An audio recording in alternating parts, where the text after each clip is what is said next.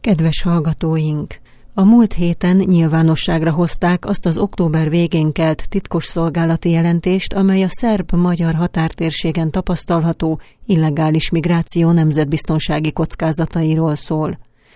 Az eredetileg 2028-ig titkosnak szánt dokumentum közzétételét Kocsis Máté, a Fidesz parlamenti frakció vezetője kezdeményezte, és olyan megállapításokat tartalmaz, többek között a teljesség igénye nélkül, mint hogy a migrációs nyomás erősödését tükrözi a mélységében visszafordítottak számának emelkedése, a szerb-magyar határon keresztül éjszakánként mintegy 1000-1200 illegális határsértést detektálnak. Az izraeli háború hatásaként megnőtt a terrorkockázat is, a jelentésben részletezett módszer segítségével az iszlám állam, az Al-Qaida és más terrorszervezet tagjai szinte észrevétlenül képesek az Európai Unió területére bejutni.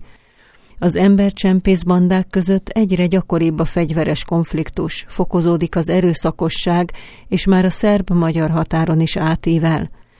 Az afganisztáni tálib titkosszolgálat közvetlen irányítása alá helyezte a Vajdaság területén működő afgán embercsempész csoportok irányítását, és a konklúzió egyik megállapítása, hogy Magyarország továbbra sem célállomás, de hosszú távon számolni kell azzal, hogy a célországok telítettsége áttevődhet a peremországokra is. Melyek a jelentés legfontosabb elemei? Mi értelme volt nyilvánosságra hozni? Mi állhat a kisatírozott sorokban? Továbbítjuk-e az ilyen információkat más titkos szolgálatoknak, és mi is kapunk-e hasonlókat a partnerországoktól? A mai kerengőben ezt kérdezem Földi László titkos szolgálati szakértőtől, egykori műveleti vezetőtől. Szeretettel köszöntöm Önöket, Pozsgai Nóra vagyok. Sok minden érdekes dolog áll benne. Ön mit tartana a legfontosabb állításoknak azokból, amik a nemzetbiztonsági tájékoztatóban szerepelnek? Hát az a problémám ezzel, hogy tulajdonképpen összefoglalt egy 8 éves történetet. És mi a probléma ebben? Hát az, hogy 8 évvel ezelőtt is nagyon világos trendek voltak mindezek. És nagyon szomorúan veszük tudomásul, nem csak én, hanem gondolom a szakmában valaha dolgozók, hogy igazi prevenció, igazi védelem ez ellen nem történt. És ami most van, tehát hogy ma már úgymond bizonyos speciális szervezetek képviselői is megjelentek, és nem csak magányos harcosok, így fogalmazzak, ez egy következmény. A következménye annak, hogy az ideérkező inváziós csapatok az elmúlt 8 évben nem tapasztaltak komoly ellenállást.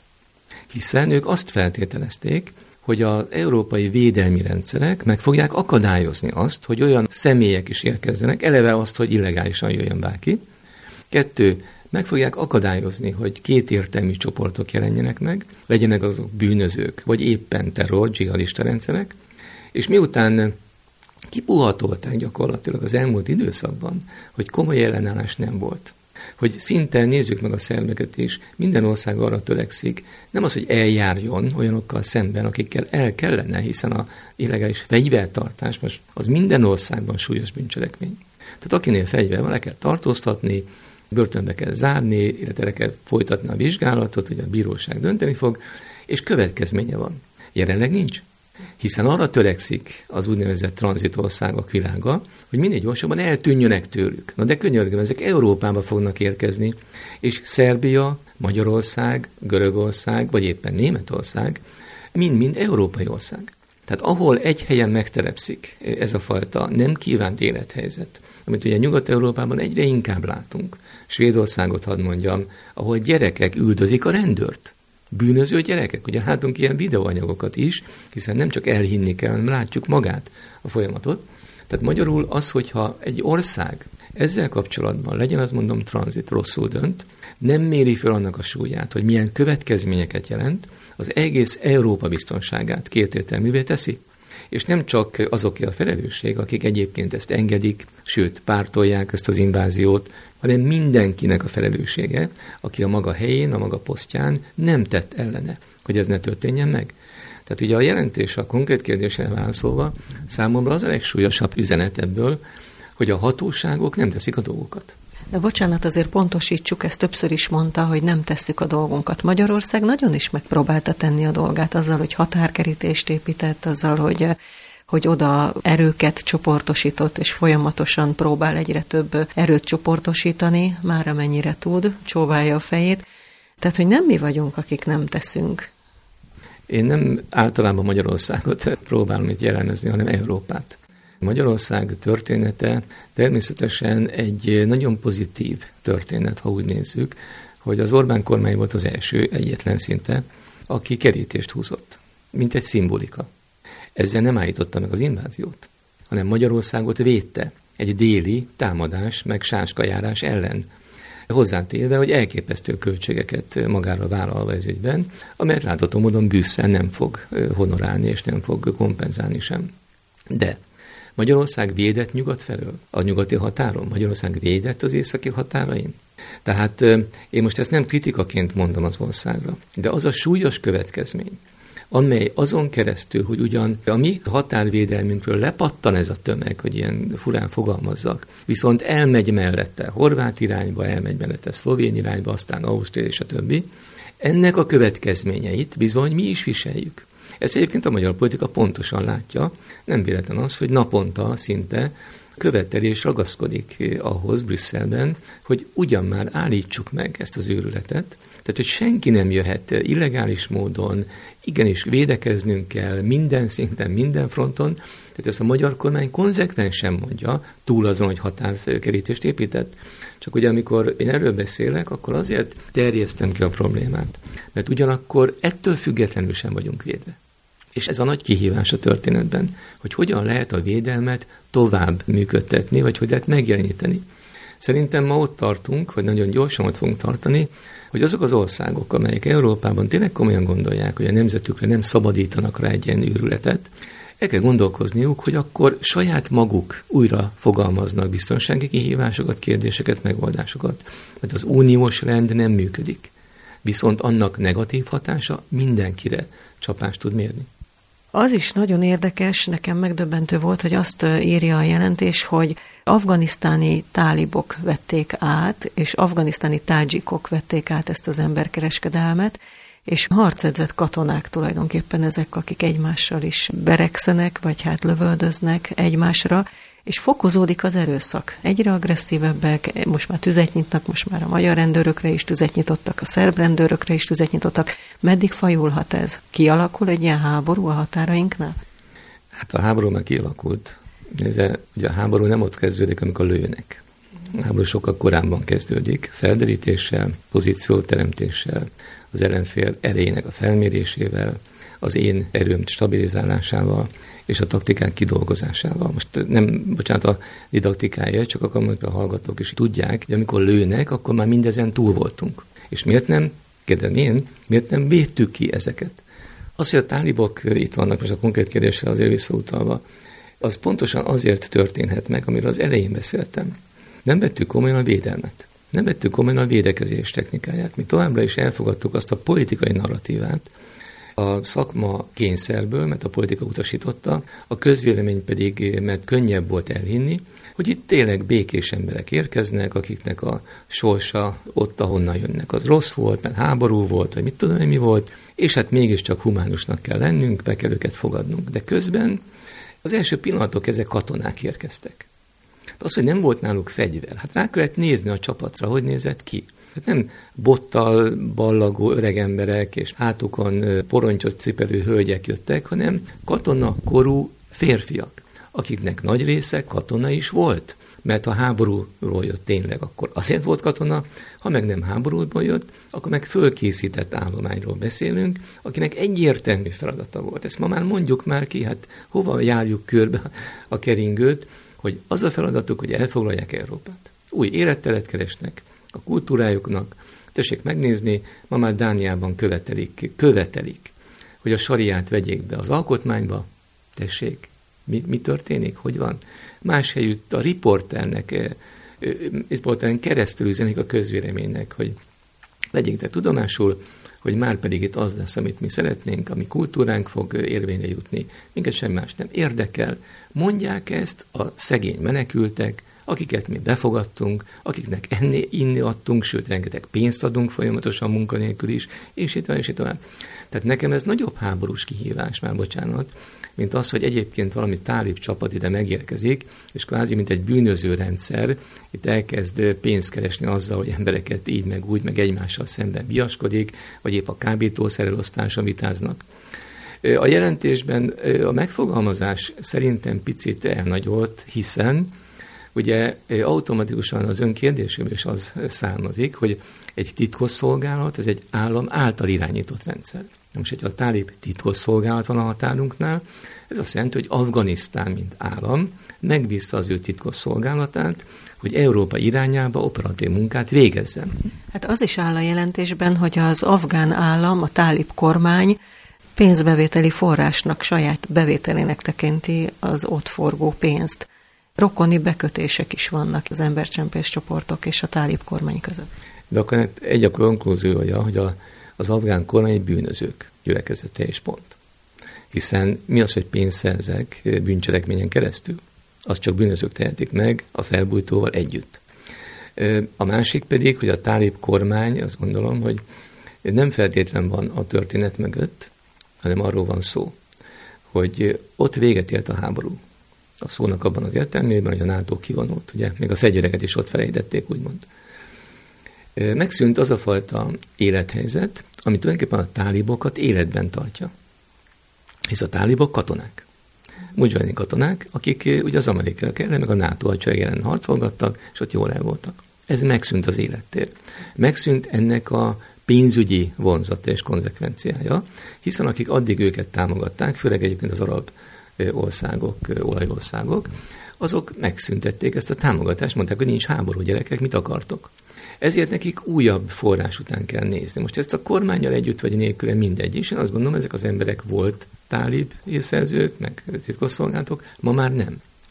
Elhagyták ezt a rendszert, hiszen nem kellenek. Hiszen a zsoldos hadsereg megszűnt a szónak ebben az értelmében. Ugye ők máshoz nem értenek ehhez a mondjuk hadászati megoldásokhoz. Ők valóban jó vezetői lesznek, most idézve téve a jót, azoknak, akik itt csámborognak a határainknál, vagy bárhol Európában, hiszen pontosan azt a szakmát tanulták, mint mindenki más a titkosszolgálatoknál.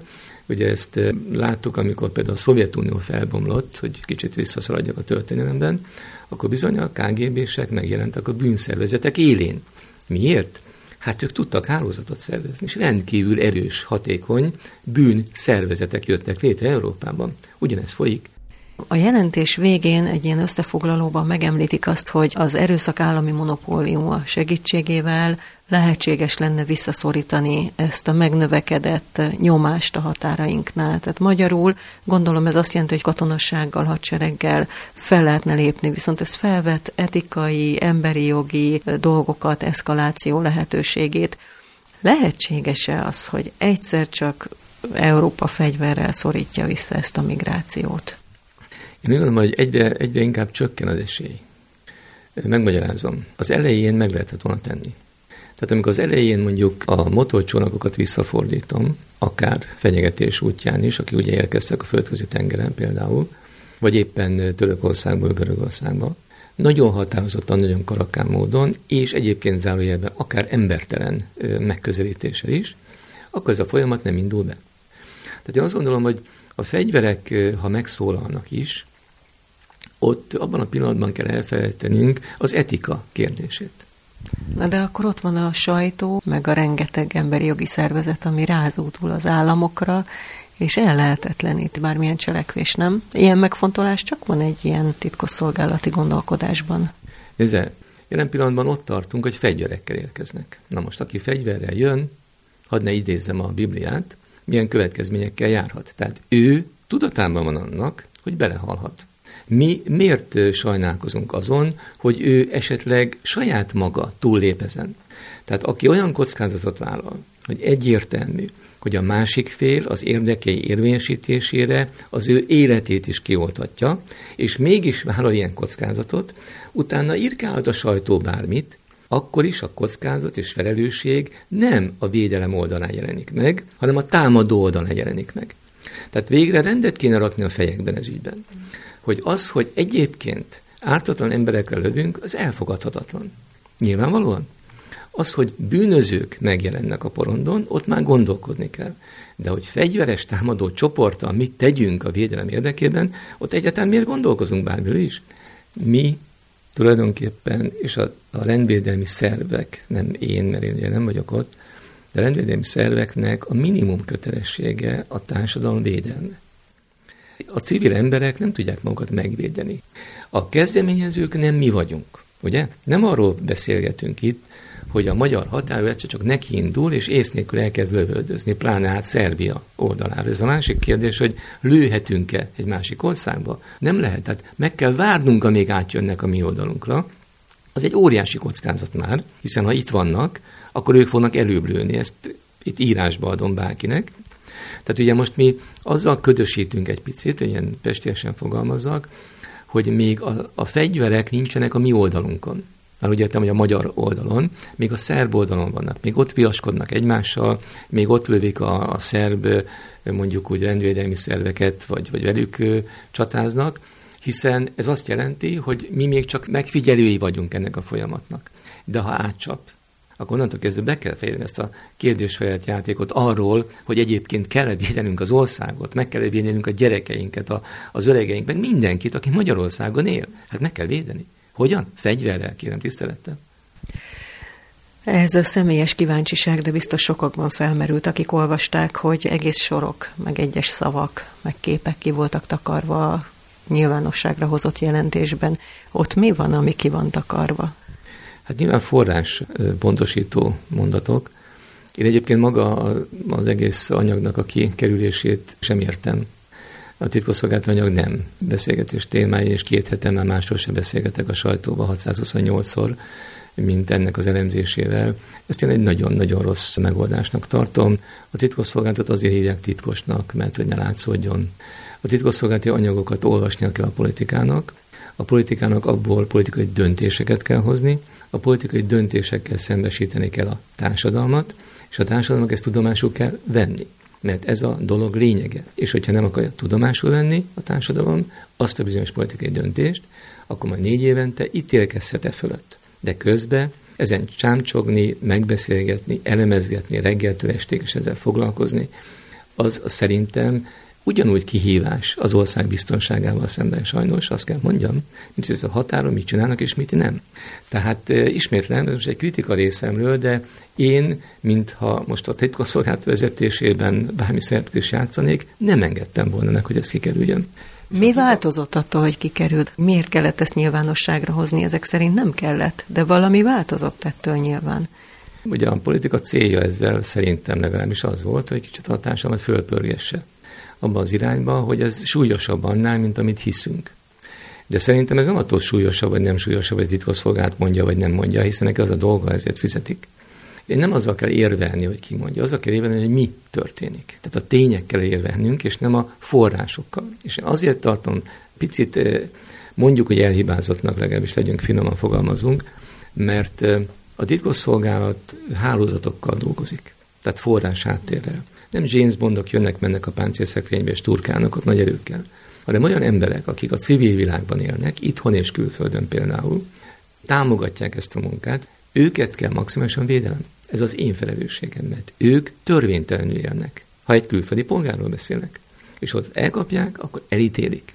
Az az én felelősségem, hogy ne kapják el, ne derüljön ki, hogy nekem dolgozik és mit csinál.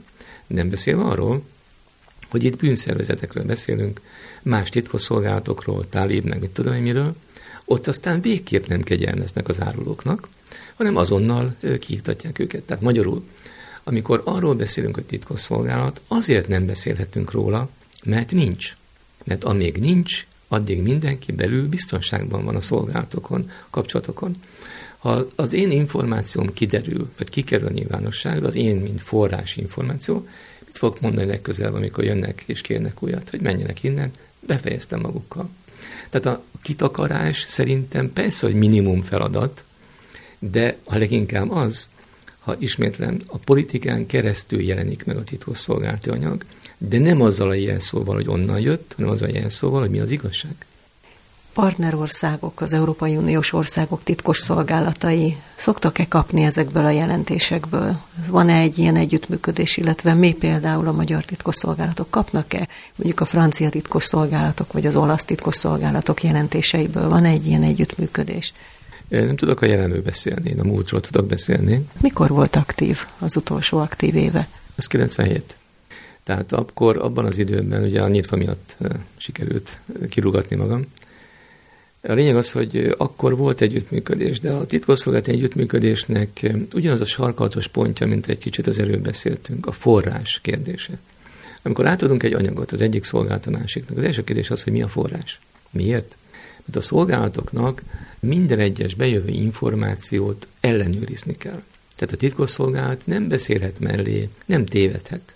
Mert eszközök vannak a kezében, hogy az információt ellenőrizze. Tehát az információ a titkosszolgálatoknál információ egyenlő, több forrásból származó, ellenőrzött adatok összessége.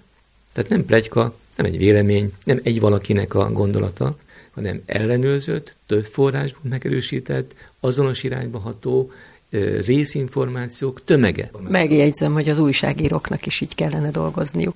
Nem akartam ebbe az irányba elmenni, de valóban. És egyébként mindenkinek magunk között szóval. Ami a lényeg? Hogy a titkosszolgálati nemzetközi együttműködésnek a gyenge pontja ez. Én mondok valamit, én meg, aki a másik oldalon vagyok, vagy elhiszem, vagy nem. Mert hiába kérdezek vissza, hogy jó, de mi a forrás? Azt fogom mondani, hogy bocsáss meg, nem. De bocsánat, akkor se, ha közös az érdek, mondjuk ilyen esetben, mint a migráció, a terrorveszély, a közbiztonsági kockázatok, akkor nem hiszem el annak az országnak, amelyiknek ugyanaz az érdeke, mint nekem. Nézd, volt két világrendszer, Varsói Szerződés, NATO, a különböző országok között közös érdek volt. Azt mégsem, egyszer csak a történet másképp döntött. Amerikában nagyon jó voltunk, most nem nagyon szeretnek minket. Tehát a közös érdeket az operatív világban nem az határozza meg, hogy kit szeretnénk kedvelni, hanem azt, hogy a pillanatnyi politikai helyzet mit sugall nekünk. Itt nincsenek ellenségek, ezt sokszor elmondtam, és nincsenek barátok. Érdekek vannak, amelyek vagy azonosak, vagy különbözőek. Egyik nap lehetnek azonosak, ugyanaz lehet holnap különböző. Amit kérdez, ez jogos egyébként, tehát vannak közös ellenségeink. A múltban is volt, amikor én aktív voltam, vagy egy kicsit anekdótázunk. Például szintén a terrorizmus, sőt a szervezett bűnözés Európa 90-es évekről beszélünk, ugye az orosz és egyéb nagy bűnözői csoportok jelentek meg. Közös érdekünk volt ezeket felszámolni, szembe menni velük, és egyáltalán harcolni ellenük. Voltak konferenciák. Mindenben megállapodtunk. Mindenki mindennel egyetértett. Egy apró dologban nem. Hogy hol legyen az adatbázis. Minden ország azt mondta, hogy nálam legyen, te add ide az információdat. Mindenki ezt mondta, nem jött létre. Miközben, ismétlen, olyan kihívás volt, ami nem politikai érdeket kívánt, hiszen mindenkinek ugyanaz volt. De a terrorizmus ugyanez. Nincs, nem lehet Európában olyan ország, aki a terrorizmus támogatja. Így van? Hiszen életidegen. De mégis az információ áramlásban gondok vannak. Na de akkor ez még inkább afelé mutat, hogy sebezhetővé tesz bennünket, hogyha mindenki atomizáltan önmagára van utalva. Meg bizalmatlanság van. Nem a bizalmatlansága, higgy el, hanem egy működési trendnek a megtartásáról beszélünk. Tehát amikor én azt mondom, hogy információt egyébként nem adunk, ez nem igaz. Hát adtak, ma is adnak szerintem. Nagyon sokat figyelembe is vesznek. Tehát az sem igaz, hogy teljesen elutasítják. De mindig kutakodnak a mögé, hogy amikor ők továbbadják a kormányuknak, hiszen nem a titkosszolgálatok döntögetnek feladatokban és tételekben, és mi történjen aztán, hanem a politika fogja eldönteni. Tehát nekik az a fajta szabadságuk nincs, hogy hivatkozzanak arra, hogy lehet, hogy igaz, mert a szomszéd adta, én ezt nem tudom megerősíteni neked. Tehát ezt nem mondhatja a saját kormánya felé nyilván. Tehát ezért vannak ezek a kicsi viták. Nagyon sokszor volt az a helyzet, mondom még az én időmben, amikor nem, hogy elfogadták a véleményt, vagy az információnkat, hanem kérték, hogy erősítsük meg, mert nekik ez is az van. Tehát igenis van mozgás ebben a történetben, és remélem, hogy a mai világban is egyre inkább ezt tudomásul veszik. Egy dolog nem fog működni, hogy létrehozunk egy közös titkosszolgálatot mondjuk az unión belül. Ez nem fog működni, ez megint egy adminisztratív lépés, megint megnyugtatjuk a közvéleményt, vagy akár magunkat, a politikusokat, így értem, de hatékonyan nem tud működni. A biztonság ugyanis nemzeti tétel. Magyarország külpolitikai, biztonságpolitikai érdeke az magyar. Az nem amerikai, az nem német, az nem cseh, az egyedül magyar. Ezt láttuk a lengyel vitában is az orosz tételnél, hogy emlékszünk rá, a nagy barátságunkat azonnal hazavágta az, hogy mi így láttuk az ukrán problémát, ők meg úgy látták. Mi köze ennek a magyar-lengyel viszonyhoz? Semmi. És mégis egy nagyon komoly szálkát okozott a két ország kapcsolatában, és hazavágott, hogy úgy mondjam, hosszú-hosszú elmúlt időszaknak a közös programját. Tehát erre mondom, hogy a biztonság tétele az nemzeti ügy. Ha ebben tudunk együttműködni másokkal, akkor nyilván erősíteni tudjuk, ha nem tudunk együttműködni, akkor magunknak kell megoldani. De ez a tétel. Köszönöm szépen az interjút. Kérem szépen. Kedves hallgatóink, a Kerengőben Földi László titkosszolgálati szakértővel beszélgettünk. Köszönöm megtisztelő figyelmüket, a szerkesztőt, Pozsgai Nórát hallották.